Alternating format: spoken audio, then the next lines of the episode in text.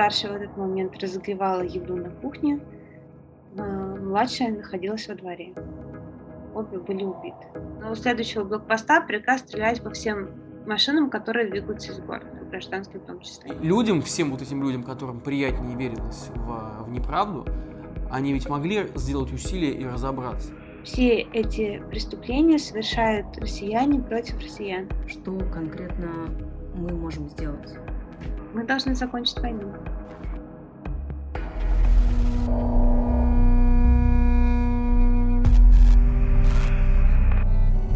Всем привет! Это проект «Продолжение следуют люди», и у нас сегодня в гостях Лена Костюченко. Лена Костюченко совсем недавно вернулась с войны, она находилась на территории Украины и писала репортажи, которые, к сожалению, а, по требованиям цензуры удалялись, а, но, тем не менее, память о них сохранилась, их публиковали другие СМИ, в том числе европейские, на разных языках, и теперь Лена пришла к нам в гости. И спасибо всем, кто подписался на наш канал, спасибо за ваши комментарии, за вашу поддержку. Если вам нравится и важно то, что мы делаем, вы можете поддержать нас донатами. Ссылки на сервисы Patreon и Boosty есть в описании этого выпуска. Лен, последний раз мы говорили с тобой 22 февраля. Это было в Москве, в редакции «Новой газеты». И тогда мы обсуждали, насколько хрупкая ситуация. Но тогда никто до конца не верил, что война все-таки начнется.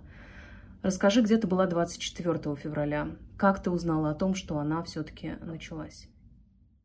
Я сейчас, ну, жила не дома, я жила у своей подруги. У меня дома ремонт. И я в эту ночь, я все время просыпалась. Мне снились какие-то очень яркие сны, такие яркие на грани выносимости. Я все время просыпалась и пошла в какой-то момент курить на кухню, и я вернулась и увидела, что моя подруга сидит с телефоном и не спит. Я спросила ее, почему ты не спишь? Она сказала, началась война, бомбят Киев. Я спросила, кто бомбит Киев. Я не могла, ну, то есть, я не могла поверить, что россияне могут бомбить Киев.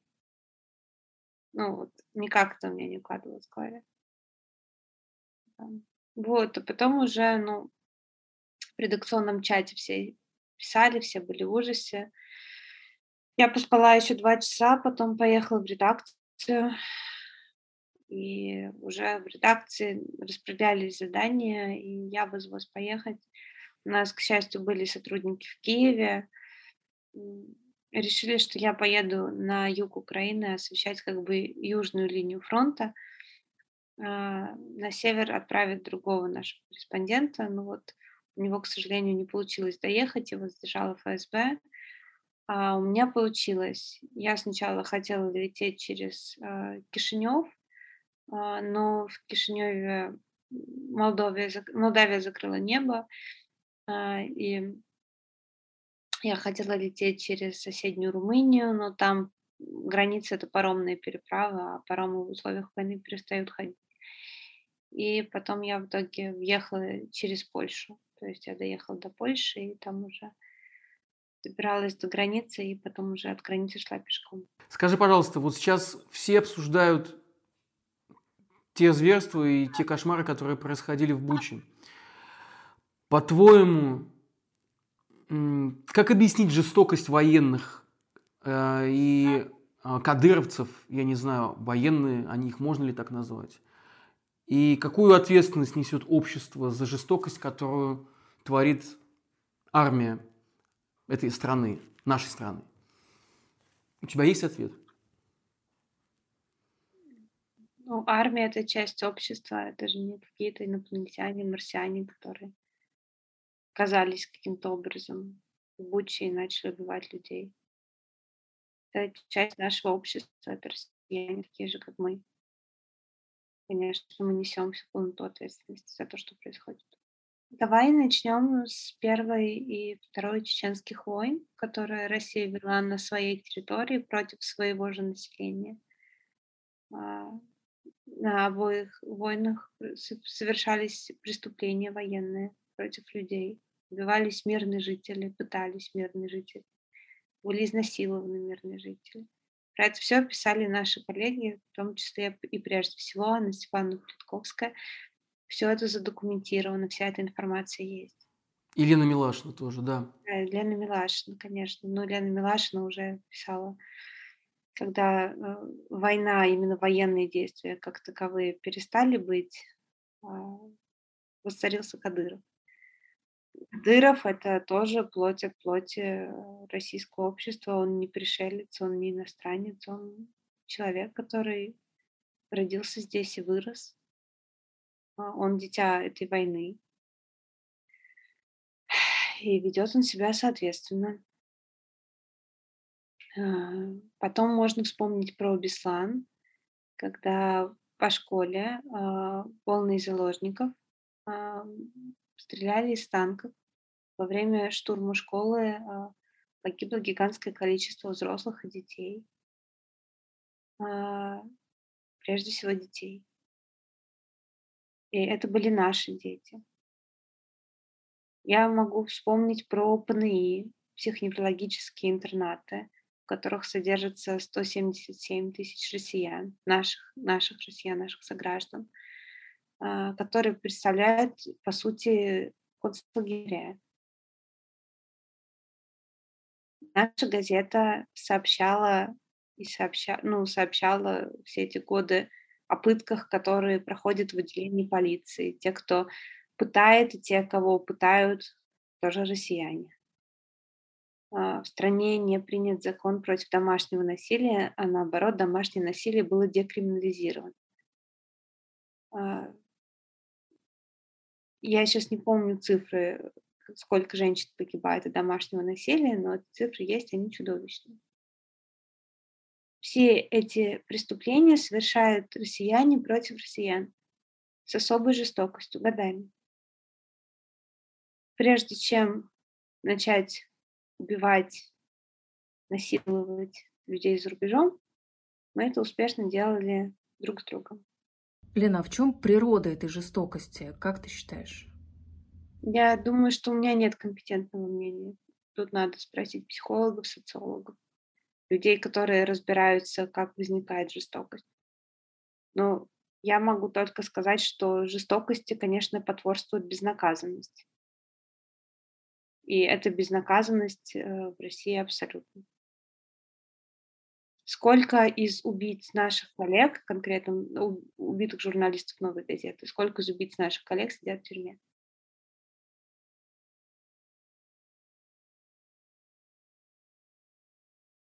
это безнаказанность. Жизнь в России, в принципе, устроена таким образом, и мы это все знаем. Давайте не будем делать вид, что нет, что с тобой может случиться все, что угодно, и справедливости не наступит.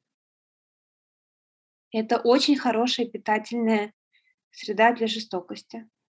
Кроме того, конечно, нужно сказать про культ силы, который есть у нас в культуре. И это не просто культ силы, который как бы имманентен русской культуре, это культ силы, который э, навязывался и вот э, вырос, вырос до каких-то гигантских размеров при правлении Путина. То есть вот патриархат в самом отвратительном его проявлении – это вот э, культурная вот эта история. Кроме того, э, насколько я знаю, опять же, я некомпетентна рассуждать на такие вопросы, но есть история про цикл насилия, что насилие циклично, что э, когда насилие царит в обществе, то люди, пережившие насилие, через некоторое время сами могут выступать в роли насильников в этом смысле это как рак, то есть это какое-то бесконечное, бесконечно делящиеся клетки. Лен, ты была в разных городах Украины на протяжении этих 36 дней а, на войне. Ты была в Херсоне, в Одессе, в Николаеве. Ты видела проявление вот этой вот жестокости со стороны российских военных? Ну, я на, из оккупированных территорий я находилась только в Херсоне. А, я знаю, что в Херсоне похищают людей похищают и э, их допрашивают и избивают. Некоторых сутками избивают. А, я нашла эту секретную тюрьму, она находится на теплоэнергетиках 3. Извините, что я так конкретно говорю, просто мне кажется, что про секретную тюрьму надо говорить максимально конкретно. Я узнала фамилии 44 людей, которые вот были похищены и туда помещены. Э, я, до меня доходила информация э, про расстрелы мирных жителей в деревнях, но я не смогла ее проверить. Я не смогла добраться до тех деревень, которые мне назвали. И я не смогла найти подтверждение этой информации, поэтому я ее, соответственно, не выпускала. А, но я напомню, я была в городах ну, типа Одесса, Николаев, Херсон, а, ну, то есть Львов, довольно мирное место. Ну, то есть э, я не была в Киеве, не была в пригороде Киева, где российская армия стояла месяц. Ну, я думаю, что туда отправятся коллеги и задокументируют, максимально задокументируют все, что там произошло.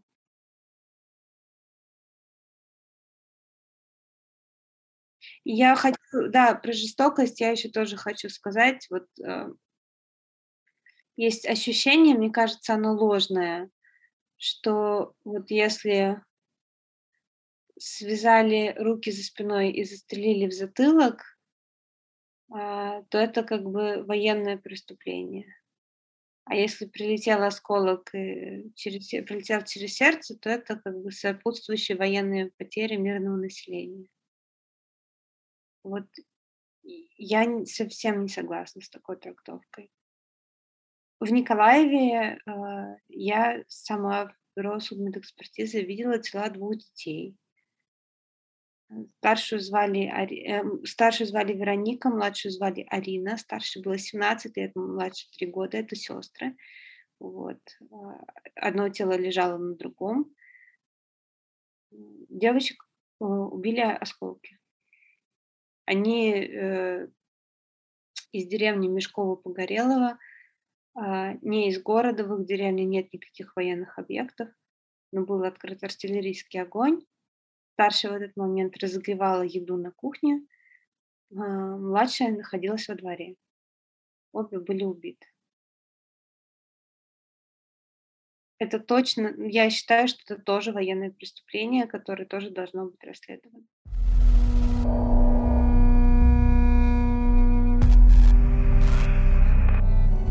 Давай, давай поговорим про реакцию людей, про реакцию россиян на, на, на, на, на эти военные преступления, будем называть их откровенно и прямо, да, как есть. То, что многие из тех, кого мы знаем, э, среди них есть наши близкие, мои, по крайней мере, близкие, которые отказываются верить в то, что это правда, которые продолжают отрицать, что а, там русские солдаты на это способны, что мы как общество вообще вырастили таких людей, мы вырастили такую среду, где это все возможно. Вот понятно, что это разговор может быть из сферы какой-то психологии, но тем не менее, как ты объясняешь, почему люди находятся в таком отрицалове? Потому что им страшно признаться, что мы такие, что мы живем в обществе животных, а не людей. Понимаешь, ну есть как бы две версии, которые сообщают, которые как бы можно сейчас услышать. Можно услышать, что э, Россия напала на соседнюю страну, что мы преступники и соучастники преступления, э, что умирают мирные жители, их убивают э, наши солдаты. И эта версия прямо скажем, слабо представлена после того, как все независимые российские СМИ были либо закрыты, либо заблокированы, и осталось вот даже не, можно не использовать пальцы одной руки. Остался журнал «Холод», который продолжает э, освещать войну, который пока не заблокирован. Он один остался. Э, есть версия, которую повторяет вся государственная пропаганда через все, что можно, от телевизора до утюга. А, где рассказывается о том, что мы героически, как героически, собственно, в прошлом спасали соседние страны, так героически спасаем сейчас Украину от нацизма. Что наши солдаты, как их дедушки, а, борются с нацистами. И когда Украину освободят, все будет хорошо. А какую версию приятнее верить?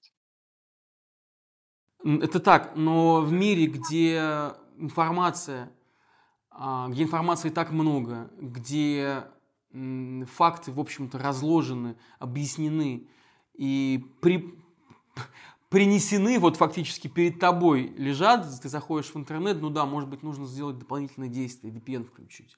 Но, тем не менее, новая газета до последнего работала. А, Эхо Москвы до последнего вещало. И почему они это ну, У многих людей сделали? просто нет ресурсов, э, чтобы ты понимал, на вот эти усилия. Как бы большая часть россиян занимается выживанием а, текущей экономической реальности. Ну, то есть они работают на двух-трех работах, чтобы прокормить свои семьи. Они приходят домой, э, садятся э, хлебать борща, включают телевизор, и вот все, что они слышат, пока они едят супчик, это та информация, которую они получают. Они не знают, что такое VPN. Ну, как бы, и если бы им объяснить, они скажут, зачем нам VPN, нам не нужно. Их жизнь состоит из тяжелой работы. Вот. Потом а, вот этот вот выбор, да, а, условно говоря, читать новую газету, которая бесконечно рассказывает про ужасы, или смотреть телевизор, который бесконечно рассказывает про успехи, некоторые люди сделали, ну, большинство, я думаю, сделало довольно давно, еще до этих событий, до войны. Ну, нас правда тяжело читать, что говорить. Вот у меня мама подписана на новую газету. Она говорит, я ни один номер не могу дочитать до конца. У вас бесконечное описание ужасов. Мы постарались с тобой. Да, да. Бесконечное описание ужасов. Зато когда ты включаешь телевизор, ты веришь, что все хорошо. Ну, это проще и приятнее, и почему мы, собственно, должны винить людей, которые предпочитают включать телевизор, а не устанавливают ночами VPN. Мне кажется, здесь ответственность скорее на политической элите и на российской интеллигенции, у которой были ресурсы не допустить подобного, но которая подобное допустила. Мы сейчас можем поговорить, как российская журналистика дошла до такого состояния, но мне кажется, это уже не очень важно. Среди тех, кто смотрит э, и слушает нас на YouTube-канале «Продолжение следует», есть э, люди, которые в том числе смотрят и федеральные телеканалы. По крайней мере, я делаю такой вывод, исходя из э, комментариев под нашими видео. Лен, ты как очевидец, э, как человек, который провел на войне больше месяца, можешь э, рассказать вот специально для этих людей, видела ли ты там, в Украине, тех, кого можно назвать нацистами, фашистами, как это преподносят нам с федеральных телеканалов? Нет, я встретила двух людей, которые считают себя националистами. А, один из них белорус. Белорус, который украинский националист. Э, вот, он просто в околофутболе, то есть футбольный фанат, и вот в его среде распространены, как и в российской футбольной фанатской среде, распространены такие правые взгляды. Вот. А, он э, записался в тероборону, и я его интервьюировала, я спросила, есть ли еще люди в теробороне, э, которые ваших взглядов, он сказал, к сожалению, нет. Я чувствую себя одиноко. А, вот. А, Второй мне сказал, что он националист. Я спросила, что это значит.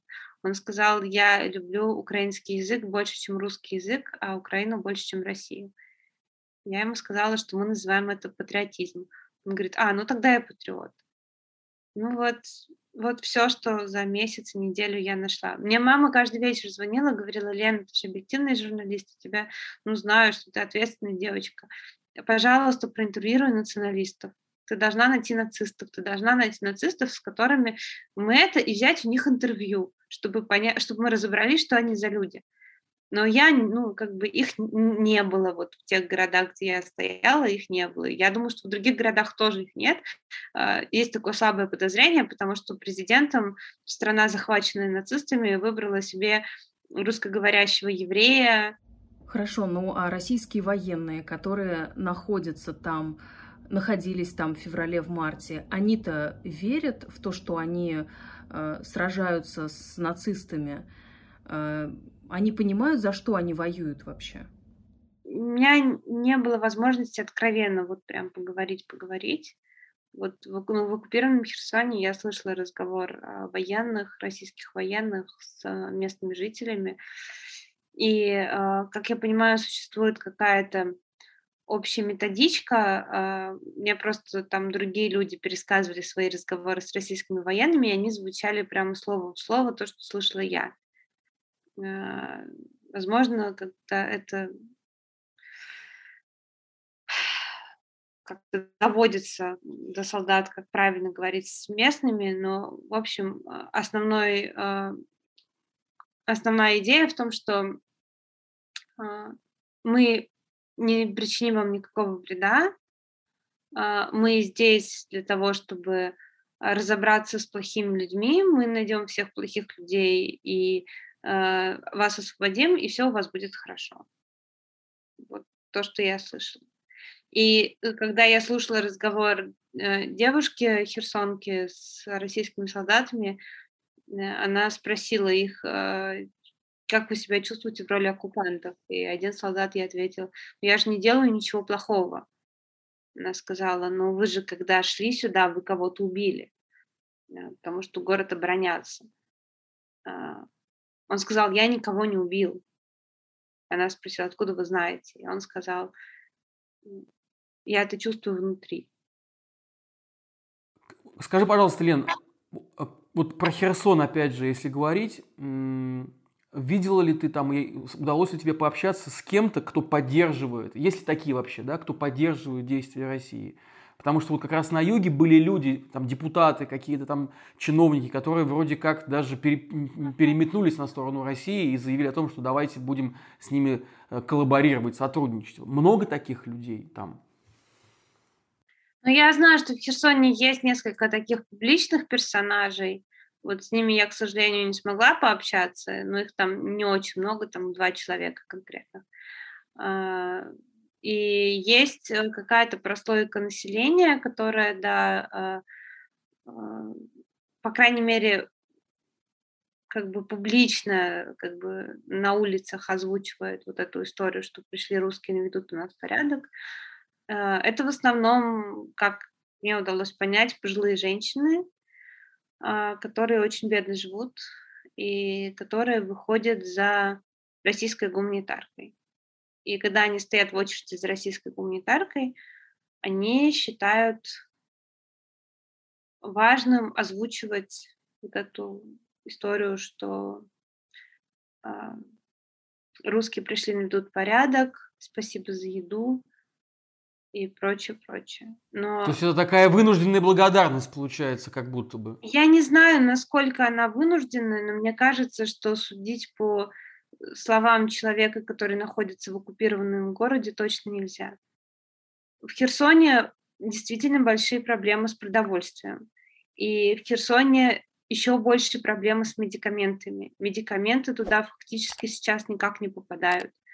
А, если там острогоспитальная группа препаратов, которая нужна при острых заболеваниях, она еще есть в доступе в больницах, потому что больница всегда делает небольшой запас, э, то все лекарства, которые человек, э, который хронически болеет, должен принимать, этих лекарств просто нет. Вот сердечные, от давления, психотропные препараты, элтероксин, который применяется, когда у человека удалена щитовидная железа или не работает гормональные препараты. Вот этих препаратов просто нет. Соответственно, люди э, знают, что вот их близкий, он умрет там не сегодня, не завтра, но препаратов нет, и достать их невозможно. И они как бы живут в ожидании в ожидании смерти близких людей. Это очень, ну, я не могу представить, как это можно перенести. И э, вот эти пожилые женщины, которые выходят э, за едой, за гуманитаркой и надеются, что русские еще привезут лекарства, судить их за то, что они что-то там не так говорят, мне кажется, это позор и последнее дело. Я не видела, вот я про, прямо скажу, э, я знаю, что сейчас в Украине есть какое-то количество пророссийски настроенных людей. Но вот я была э, в очень как бы до войны пророссийски настроенных городах. А, там Николаев, Херсон, Одесса. Они, во-первых, русскоговорящие города, то есть большинство людей говорит и думает по-русски. А, во-вторых, это города, в которых вот всегда было очень сильная вот эта вот идея про то, что вот Украина, конечно, нам родина, но Россия нам вот тоже близкая страна, и а, надо с ней дружеские отношения поддерживать, и вообще неплохо бы, чтобы они нам помогали, неплохо бы, чтобы как бы у нас было больше каких-то связей. Всегда были там люди, которые ностальгировали по Советскому Союзу, когда мы были одной страной. А, в принципе, вот это вот напряжение, которое в Одессе привело к чудовищной трагедии, да, я имею в виду вот сожжение людей в Доме профсоюзов, всегда вот это вот напряжение а, было, и оно обострилось, конечно, после Майдана. Но я встречалась с людьми, которые раньше, до войны, как бы, были пророссийскими, но как они же сформулировали, что когда бомбы падают с неба, наступает определенность. То есть можно было быть э, спокойно как бы, пророссийским, э, пророссийски настроенным человеком, э, пока Россия не напала на Украину. То есть сейчас вот я вот людей конкретно пророссийски настроенных я не встретила. За исключением, опять же, вот этих вот женщин, женщин в Херсоне, э, которые стояли в очереди за гуманитаркой, и вот еще одной бабушке, которая в Одессе, которая живет без телевизора, которая не видела, а, что началась война, она глухая, поэтому она не слышала, что началась война, и она думает, что ей все врут, когда говорят, что россияне бомбят Киев, потому что быть такого не может, в принципе невозможно. Лена, вот эти города, а, Херсон, Николаев, они вообще э, часто подвергались обстрелам? И что там обстреливали? Николаев, да, практически каждый день. А, больше всего страдает Корабельный район, а, центр страдает периодически. Там были попадания конкретно по военным объектам, то есть там дважды попадали в разные места в казармы, и там было большое количество погибших солдат, в основном срочников, кстати, которые не участвовали в этой войне, просто проходили срочную службу. А, аэродром а, был тоже в первый день войны, как я понимаю, а, поражен. Это вот из военных объектов, по крайней мере, то, та информация, которая известна публично. Из мирных объектов гигантское количество домов, а, есть э, микрорайон Балабановка, в котором просто ты идешь по улице, тебе кажется, что улица состоит из недостроенных домов, но это разбомбленные дома. А, больница попадала, в онкодиспансер попадала, а, попала, вот уже я уехала оттуда, было очень большое серьезное попадание в администрацию в областную. Там, по-моему, 15 погибших было вот последний раз, когда я проверяла информацию. А, ну, мы не будем же, да, считать областную администрацию военным объектом. Это место, где сидят чиновники. А, ну, вот, вот, вот как-то так. Постоянно, постоянно воздушные тревоги, постоянно обстрелы. А, в Херсоне э, армия обстреливала Херсон, когда она заходила в город. То есть э, там были обстрелянные дома на улице Тарли, и вот я общалась, там мне рассказывали как раз про погибшую женщину и э, бабушку, вот, которые погибли в квартире, куда прилетел снаряд. Э, были еще разрушения, э, повреждения, но там еще в Херсоне, чем Херсон, конечно, как оккупированная территория отличается, там машин с гражданскими людьми расстреляна. А, я выезжала тоже на обычной, на гражданской машине, и там есть две основных дороги. Вот я сначала поехала по той, которая через Чернобаевку. А, я прошла три российских блокпоста, и третий российский блокпост мне сказал, вы можете ехать дальше, но у следующего, мы вас пропускаем, но у следующего блокпоста приказ стрелять по всем машинам, которые двигаются из города. Я спросила по гражданским машинам, он сказал по всем машинам, по гражданским в том числе. Вот это я слышала своими ушами.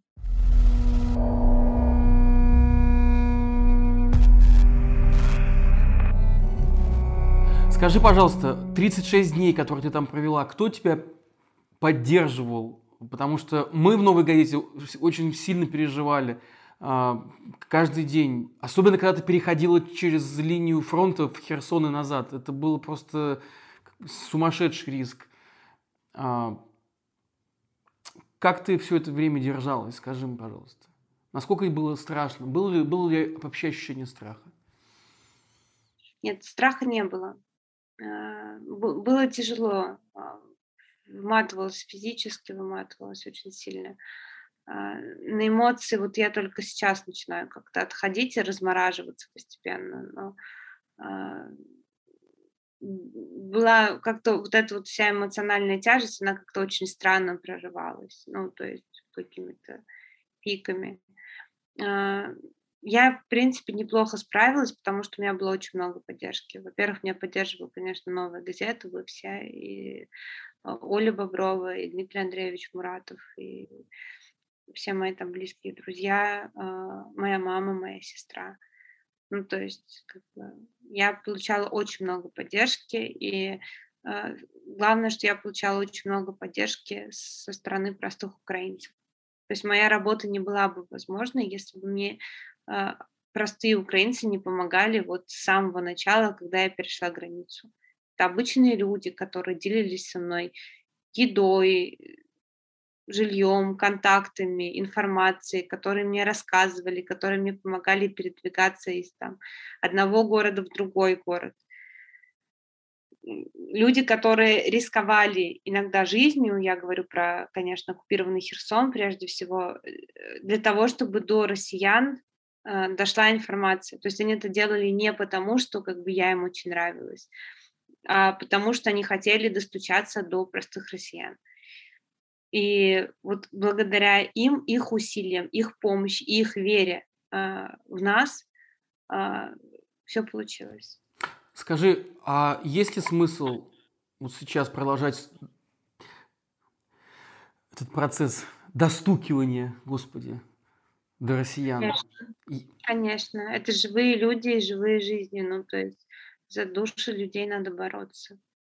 Нельзя просто взять и сказать, что а, как, а как мы можем, Паша, какие у нас, собственно, варианты? У тебя как бы семья в России, у меня семья в России, ну, как бы вот все мои близкие, как бы это россияне, как бы что я скажу своей маме, все, прощай, я никогда больше не буду с тобой общаться, как бы как это возможно? Как наши читатели, которые нас верят, читают и поддерживают столько лет, а, мы их как бы бросим и оставим. А наши герои, ну, это невозможно, ну, конечно, нельзя отказываться от своей страны. Просто другое дело, что сейчас очень тяжело быть вместе со своей страной. Ну, как бы и такие периоды, как бы, ну, что, что говорить. Но ты собираешься возвращаться в Россию, правильно? Да, ты конечно. Писала об этом. Да, да. И получается, что перед тобой выбор либо иммигрировать, либо тюрьма, учитывая, что поводов может быть сейчас очень много. Да нет, а, зачем, зачем какие-то поводы? Есть конкретная уголовная статья. Да? А, закон, так называемый закон о фейках. Я сейчас не помню, э, как точно называется, какой точно номер, по-моему, 283, часть 3, если я не ошибаюсь. А, это закон, э, который говорит о том, что, по сути, он говорит, что вся информация, которую вы должны публиковать, не должна отличаться от официальной. Поэтому как бы статья придумана. Я надеюсь, что у властей хватит ума и не сажать меня в тюрьму, потому что это совершенно бессмысленные действия. А, но бегать от тюрьмы я тоже не хочу. Ну, в смысле, что эмигрировать, потому что есть риск сесть, мне кажется странным. А как ты оцениваешь эти риски? Не могу оценить. Не могу оценить. Нет, мне не страшно возвращаться. Я очень жду момента, когда я могу вернуться. Но просто я у меня есть какие-то планы, там, не знаю, книжку, там я хочу написать, э, которую там давно пообещала издательству. А, дела доделать, а, расплатиться с долгами, встретить там каких-то любимых людей. Ну, то есть я хочу до того, как этот риск тюрьмы, возможно, реализуется, хочу доделать дела. Вот. А, так я, конечно, очень хочу в Россию. Вот у меня у мамы э, послезавтра день рождения, ей 75 лет, юбилей, и я бы очень хотела быть рядом. И я всегда приезжаю на ее день рождения, как бы из любых командировок. И сейчас это первый день рождения, который мы будем встречать отдельно. Для меня это очень тяжело. Лена, как... как твоя мама пережила вот эти 36 дней, пока ты была на войне? Ну, она особо же не рассказывает мне, как она пережила эти 36 дней. Она особо не рассказывает. Вот. Ну,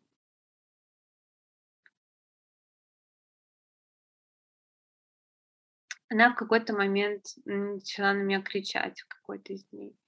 Я ей позвонила, просто начала на меня кричать. Причем она кричала по какому-то совершенно глупому поводу. Я даже не помню сейчас по какому какую-то совершенно ерунду. И я никак не могла ее успокоить. Конечно, было очень страшно. Но, с другой стороны, я давно работаю в новой, как бы она не первый раз меня провожает на войну, там ждет с войны, как бы это уже было. Поэтому сказать, что вот сейчас как-то особенно было тяжело там ей или мне, нет было примерно так же. Я тебя процитирую. Ты писала, что родину и говорила, что родину чудовищам не отдают. И это твоя мама, твоя сестра, твоя деревня, река, нерожденный ребенок. Это мое, я готова и буду это защищать. Я знаю и понимаю, как я это буду делать. Скажи, пожалуйста, как ты, как ты это будешь делать? Как мы это будем делать сейчас, когда мы остались без страны фактически? Без той страны, которая у нас была? Знаешь, ну весь мой point в том, что у нас и была эта страна. Вот как бы делать вид, что у нас была какая-то другая страна, а потом Россия взяла, напала на Украину, а Путин внезапно сошел с ума, ну, кого мы обманываем? Мы жили в этой стране большую часть своей жизни. Все, она постепенно менялась и пришла в ту точку, в которую пришла, но это не было внезапным. Ну, то есть никто не хотел верить, что до этого дойдет, но внезапным это не было, не назовешь. А, как мы, как мы будем дальше жить и работать в этой стране, ну, придется прилагать усилия, придется много думать над тактикой и стратегией нашей работы. Но чудовище уже ее забрали, Лен, понимаешь? Как бы как нет, ее обратно? Нет, ну в смысле чудовище ее забрали? Они ее забрали, Лен, и там находятся наши а, родители. Ну, во-первых, надо отобрать, значит, у чудовища это все обратно. Мы как Будем... бы, ну, Паш, ну вот кто больше любит нашу страну, как бы, Путин или ты? Ну, наверное, ты, я подозреваю. Тут такой, это такой вопрос. Я тоже, так, я тоже надеюсь, что я, но я не знаю, что творится в голове у, у этого человека. Это а если ты больше любишь нашу страну, значит, ты больше на нее имеешь право, чем Путин. И как бы надо не отказываться от этого права на свою страну я считаю. Ну вот я, например, ну, не буду, не готова отказываться от своего права на свою страну. Она моя страна больше, чем Путина. Ну, правда. А как ты думаешь, э, у нас будет вообще, э, мы доживем до, до некого суда, и будут ли эти люди, в том числе и Путин, могут ли они оказаться, есть ли хоть какой-то шанс, что он окажется э, среди ответственных, среди тех, кто, кого, возможно, будут судить? Насколько тебе кажется это реально? Ну, я бы в это очень хотела верить. Суд необходим. Ну, то есть, вот если Путин завтра умрет, это будет ну, большое облегчение для большого количества людей, но с исторической точки зрения это будет прям плохо. Ну, то есть нужен суд. Нужен суд, и э, желательно, чтобы этот суд не был посмертным. Лена, из всего того, что тебе пришлось увидеть за эти 36 дней, а что для тебя было самым страшным? Я как-то сидела с человеком, а, он не военный сам, он помогает военным волонтер. И он мне показывал а, на телефоне телеграм-канал, украинский телеграм-канал, где выкладывали а, фотографии убитых российских солдат.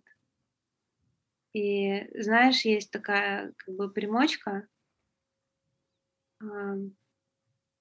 ну, как бы ты загружаешь фотографию в программку, и программка тебе делает видеоролик, что как будто фотография как бы двигается, поет какую-нибудь песенку.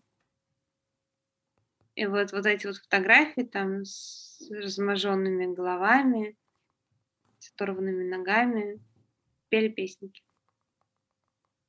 И этот парень сказал, что эти фотографии, ну, не фотографии, а видеоролики, э, ну, то есть, что ищут э, как-то по соцсетям матерей, жен тех, у кого, кто сейчас на Украине воюет, и им отправляют эти фотографии.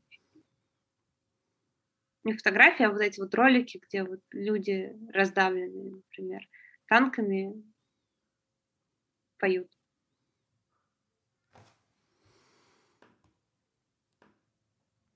Война Это... несет себе расчеловечивание, и оно наступает как бы для всех, кто в ней участвует.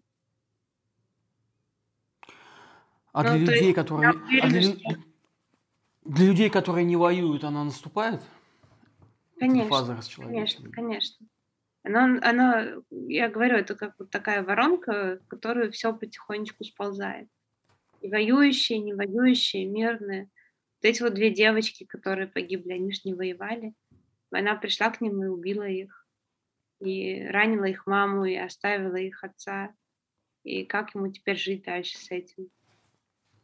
И вот этот парень, который мне показывал эти ролики, я уверена, что когда не было войны, он вряд ли разглядывал какие-то фотографии мертвых людей и смеялся над тем, что вот бы их увидели родные, и хорошо бы их отправить родным.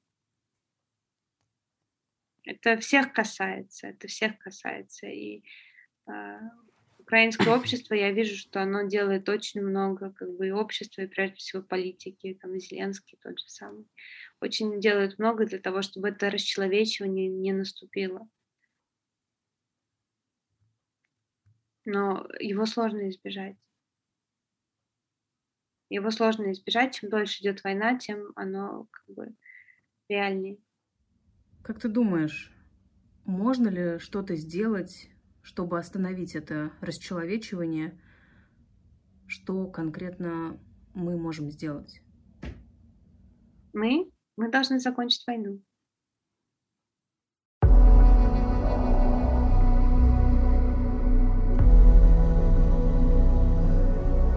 Пишите в комментариях, что вы думаете по этому поводу. Э, подписывайтесь на наш канал, э, советуйте его своим друзьям, так о нем узнает больше людей в России и, э, возможно, что-то изменится к лучшему.